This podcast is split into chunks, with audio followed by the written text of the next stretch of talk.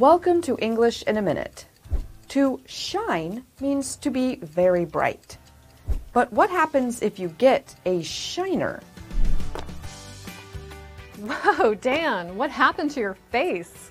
I got hit with the ball during last night's softball game. Turns out the balls are not all that soft. Well, that's quite a shiner.